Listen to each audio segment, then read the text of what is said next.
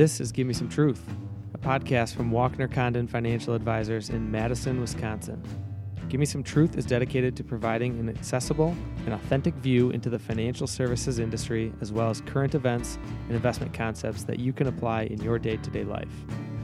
You gotta leave your money behind you. Raise your hand to the sky. Welcome back to Give Me Some Truth. Mitch, we now have Give Me Some Truth swag.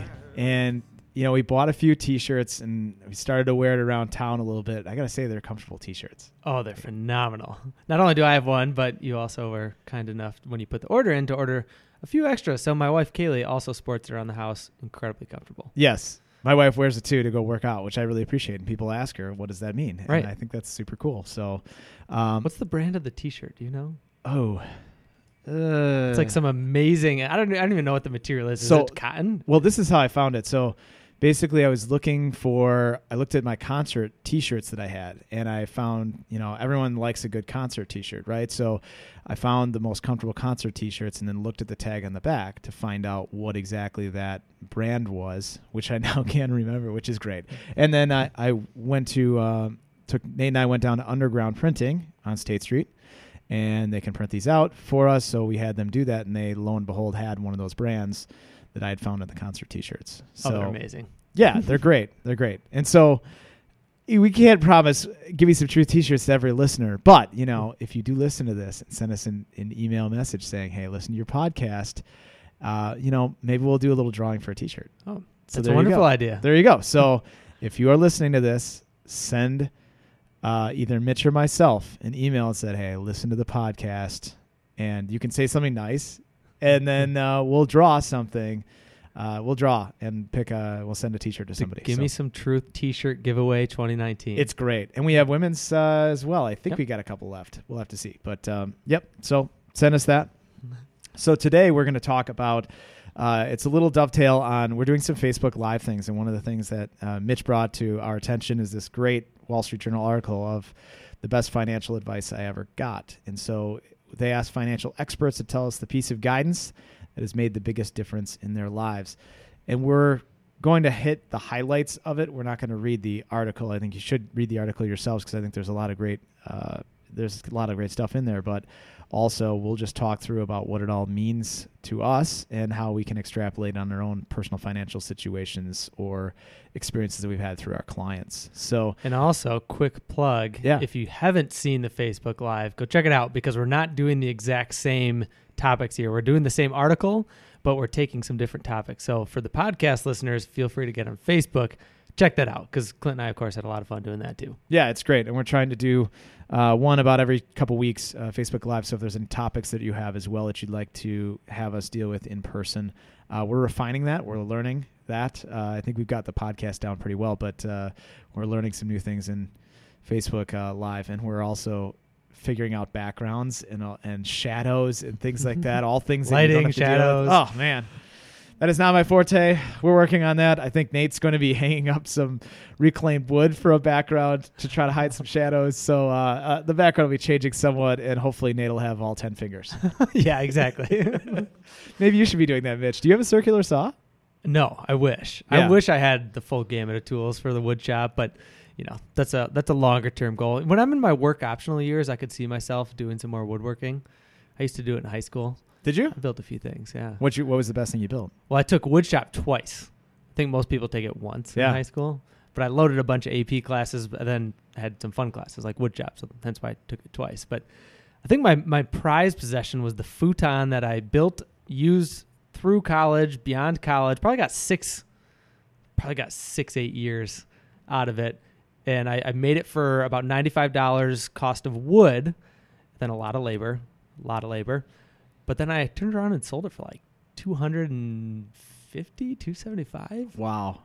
so I think about it that, that's a pretty good investment Yeah, especially the usage. So you depreciated it to zero over that time, and then you made money on it too. Yeah. What a great investment. it was fantastic it was it was solid oak i mean it was a brute it wasn't your walmart typical college futon right i mean this thing was actually kind of nice it was in my starter apartment after college My financial advisor brain also makes me think of okay, so how many hours did that take to put together? way too many i mean Yeah, it took a full semester of school So if you just say, "Oh, I, I took 95 and turned it into 275," it's not that simple. And then what was the cost of your credits too? Maybe it wasn't that long. No, this was in high school still. Oh, I went, I went okay. to public school. I got you. I You know, you. I had to Okay. buy the wood, and that was about 95 bucks. Okay, gotcha. Well, you know, in the end, you learned a lot of stuff. Yes. Mine, mine was like a birdhouse that my dad did ninety five percent of the work because I am not talented in that area. I wish I was. I totally wish I was, but I'm not. My my father in law is really good with wood. Uh, Courtney's pretty good with wood. I, I am not. So I can uh, put a stain on something. Oh, there you That's- go. And I can sand. That's needed. Courtney gives me the like dirty work. So like I got to sand stuff and do stuff that totally sucks. You know. Yeah, right. So I've got like the mask on sanding and I've got all the, you know, all of the dust in my face and everything. and she gets to do all the pretty stuff that she, that she does so well and I don't. So, all right. Uh, we digress, but we're going to go back to the article here. So, um, Mitch, uh, what do you want to start with uh, on the article of the best financial advice I ever got? Let's go with the one that stuck out to you actually, and that was the investing two percent in you. So when I hear that, it's like, okay, how do I invest in myself? Right? There's probably lots of different ways we can do that, but that one stuck out to you, Clint. So let me ask you, how have you invested in yourself? And then have have this been a, a guideline for you? Have you always kind of looked to say, hey, a certain amount I'm going to put towards me, towards my goals, towards my education? What does that mean for you? Well, I think I read in the article and I kind of extrapolated it to myself in, in thinking, okay, how do I invest in myself? And oftentimes I'm I'm just constantly reading, and you know, there's some cost to some of that reading. I buy books and things like that. Um, a little not so well kept secret about myself is that I read no fiction. Uh, so I, I read like nonfiction when I go on vacation. I sit there and read finance books uh, by the pool. So I love, you know, sitting by the pool and having a, a uh, well, now I've developed a little taste for mezcal, so maybe a mezcal margarita, and I would sit by the pool and read this, and you know, that's that's how I how I get a lot of knowledge. But every other year, uh, we try to go to the TD Ameritrade conference and soak that up, and there's some cost to that. And I think that that's really wise. And I really like that rule. And I think particularly when you're in the first 10 years of your career, you know, investing. This person here, Ted Jenkin of uh, Oxygen Financial, said almost 20 years ago, I met a successful business owner who gave me a simple lesson: invest two percent of everything you earn annually back into your ability to grow your income. So, um, I think you can read a lot into that. Uh, you could say investing is, you know, when we own a financial advisory firm, that could be that we're investing in marketing. Uh, one of the big flaws of a lot of financial advisor shops is that they don't invest in marketing and getting out their message. Um, instead, they rely on things like networking events, and it's good to get your message one on one with people, but you know it's hard to get your message out to the masses. Now it's a lot easier because of the internet and the way that you push information out. So you know that's part of it. But I just try to uh, invest in myself through reading, especially. Um, and then attending some things uh, in person. So we have some due diligence events that fortunately we don't have to pay for, but um, investment companies put on that we have to that we can go to, and, and then in addition to that, um, you know, doing the TD Ameritrade conference, which I think is great. So for yourself, do you invest in yourself, Mitch? For sure. I mean, you are totally investing because you're in CFP and all that. Yeah, yeah, and then I did the MBA program at UW Madison, and I did it in the evening, so still producing an income during the day, working, and then during the evenings and weekends and things like that. You put a lot of time, energy, and resources, probably more than the two percent rule. I think tuition isn't entirely inexpensive, but it's it's worth it, right? I mean, it's a commitment that I made, and I didn't really think twice when it came to quote unquote cost of it, right? It's it's an investment. It feels like a cost when you're sending out a tuition bill or maybe applying for a student loan or something like that, right? But it's more than a cost. It's an investment. It's an investment in me and really the long-term earning potential that comes with investing in higher education is a part of it, of course, right? But then also just accelerating my learning curve because as a lot of you listeners know, I made a career change, right? So coming from more of the engineering world and then moving over into personal finance and financial services, it really accelerated my learning curve too. So it actually got me to a point where I was a lot more confident in what I was doing because of that additional education, because of that in, additional investment in myself through the form of of a of an evening MBA program. Well, and speaking from somebody that, and we talk about investments. I mean, at the firm, we make investments in talent, and Mitch is one of the people we brought on, you know, more recently, you know, over the last eighteen months. And what I will say is that, uh, you know, that imp- investment in Mitch has paid extremely good dividends. He's very talented, and it's great to see you working with clients. And now it's it's a confidence and it's a it's a comfort level in being able to uh, give people financial advice. I think it's I think it's difficult to step out when you're newer in the industry. I mean, you're you've been in the industry for a while now, but you know you're just meeting with these people the first time. You're gaining trust with them. They're relying on you and your expertise. And when you first start out, there's a lot of uh, it's hard to be confident because you don't know yourself. And now you're to the point where you know you have finished your MBA. You're just about halfway through your CFP. I mean, there's all sorts of good things going on where um, your clients are really benefiting from the expertise that you've gained along the way. For sure, and and the CFP is another one of those that that there's a little bit of a, a cost to it, right? Going through that, and and I've received firm support and everything like that, so that's been huge and, and really beneficial. And then the time and energy too, right? It's if it's easy to say, all right, well, take two percent and invest it in yourself, right? That's kind of looking at just the dollars part of it, but it's going to take a time and, and resource and energy commitment as well. And then even like family stuff, right? Because there's early mornings or even times at weekends where I have to break away, or maybe when Avery's taking a nap might be a better time, but to to actually take the time to do it too. It's it's not just oh two percent invest in myself, done. Right. I wish it's a lot more easy, than right? that. Yeah. yeah. Everyone would just write the check if that could just happen. you Right. know? Yeah. Exactly. Yeah. Exactly. I would love to be able to take a pill and just be fit, but you can't. you know, you can't yet. So Yeah. you know, you got to go out and put in the time and the effort, and just like everything, the, the hard work pays off, and and it shows over time. I mean, there's people with good experience and bad experience. Um, you know, it's some financial advisors have been doing it so long, and they're just experienced, but they've become lazy and complacent, and I think they give they don't give good advice.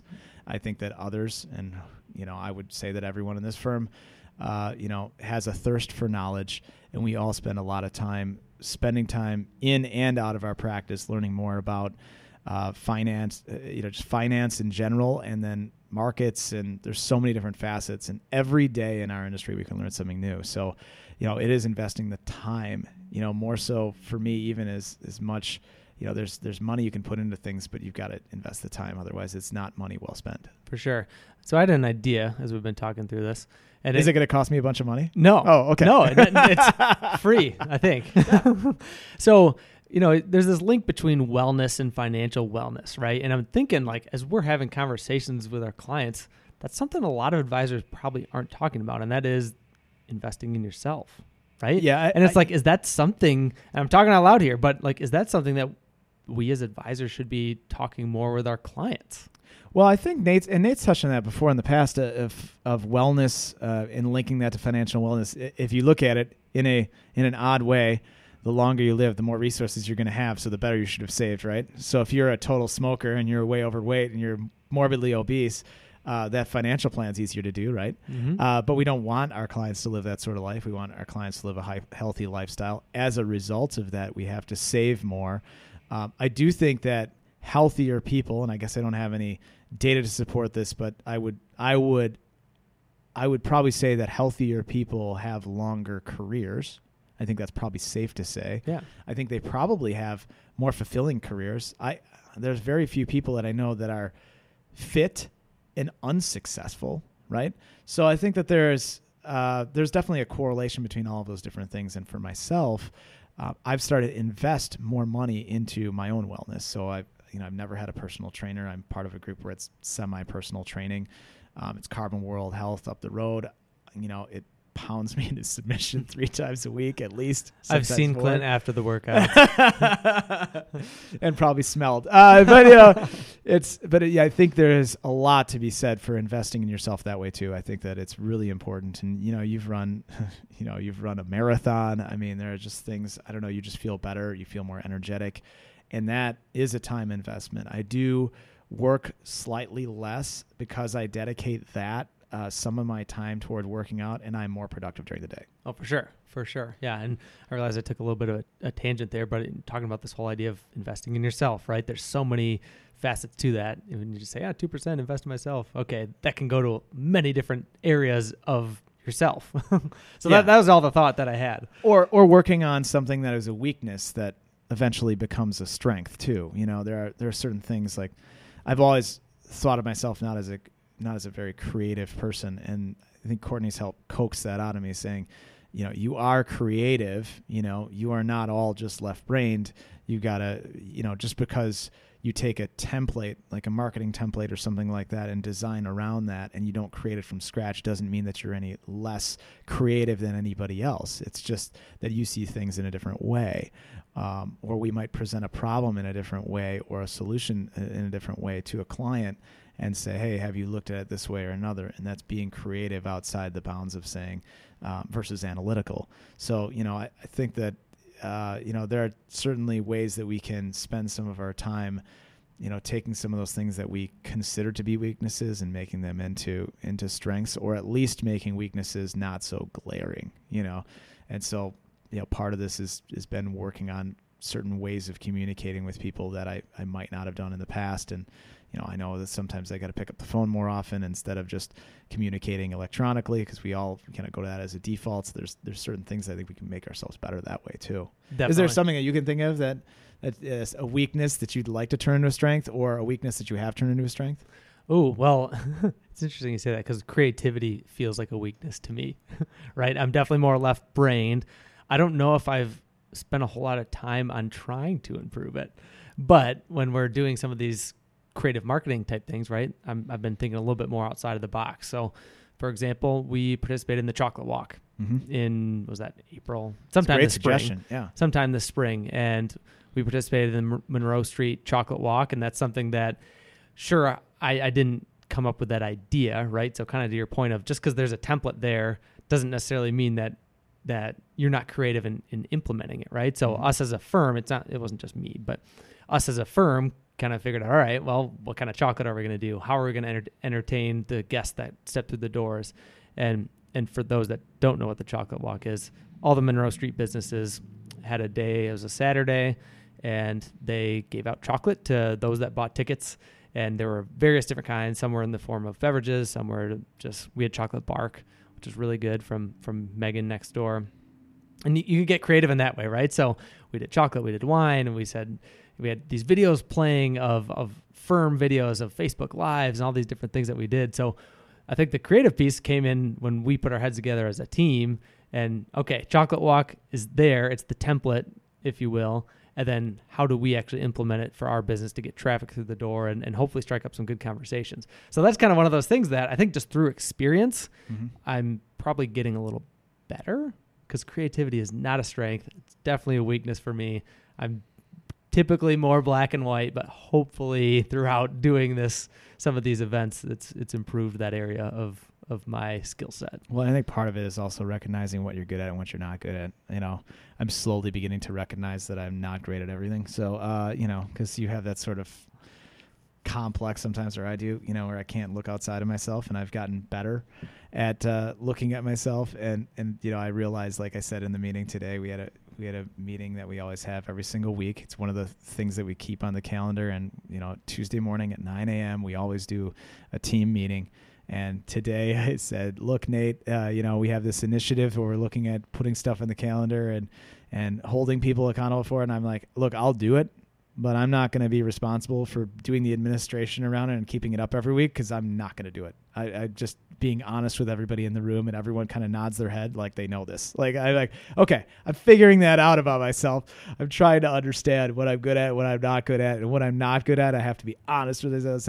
Dude, you you just gotta tell everybody, okay, I, am not going to do this, or I'm going to do this in a different way, and find a way to get it done.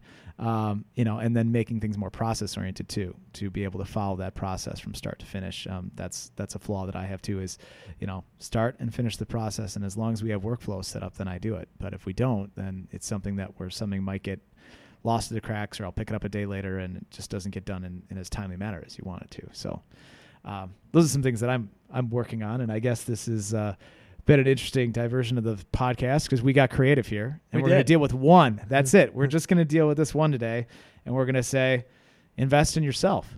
Invest in yourself. Yeah, it it seems to paid off so far. Every time that I have invested something in myself, right, whether it's time, energy, education, going out to TD Ameritrade conference, right, all those are different ways of investing in yourself, and it seems like there's always something beneficial. You're not going to take everything in, right, but the idea is to to learn from it and just about everything that you do that you're you're going to invest in yourself you're going to at least get a solid takeaway that you can implement hopefully for for many years to come so So thanks I- for I think- investing time in us today. thank you thank yes, and uh, we appreciate you all listening, as always. And uh, just send us any suggestions or feedback that you would like to send our way, so we can get better every single week.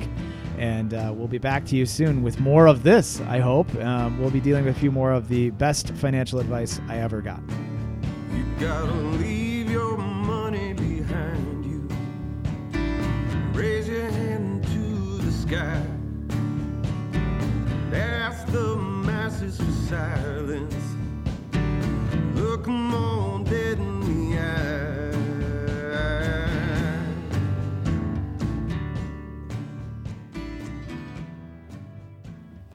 Advisory services are offered through Walkner Condon Financial Advisors LLC, an SEC registered investment advisor. Clint Walkner, Nate Condon, Jonathan Jordan, Mitch DeWitt, and Keith Bonywaz are investment advisor representatives of Walkner Condon. Guests on the podcast are not registered, and their participation in the podcast are limited to unregistered activities and will not provide any advice that is investment related, nor should any comments that guests make be construed as giving investment advice. Content should not be viewed as an offer to buy or sell any securities mentioned or as legal or tax advice. You should always consult an attorney or tax professional regarding your specific legal or tax situation. Walkner Condon Financial Advisors LLC is not engaged in the practice of law. Whenever you invest, you are at risk of loss of principal as the market does fluctuate. Past performance is not indicative of future results. Purchases are subject to suitability. This requires a review of an investor's objective, risk tolerance, and time horizon. Investing always involves risk and possible loss of capital. Long-term care, estate planning, insurance products, and tax advice are not offered through Walkner Condon Financial Advisors LLC. Walkner Condon works on a best efforts basis and does not guarantee any results. Past performance does not represent future results. Please see walknercondon.com for additional disclosures.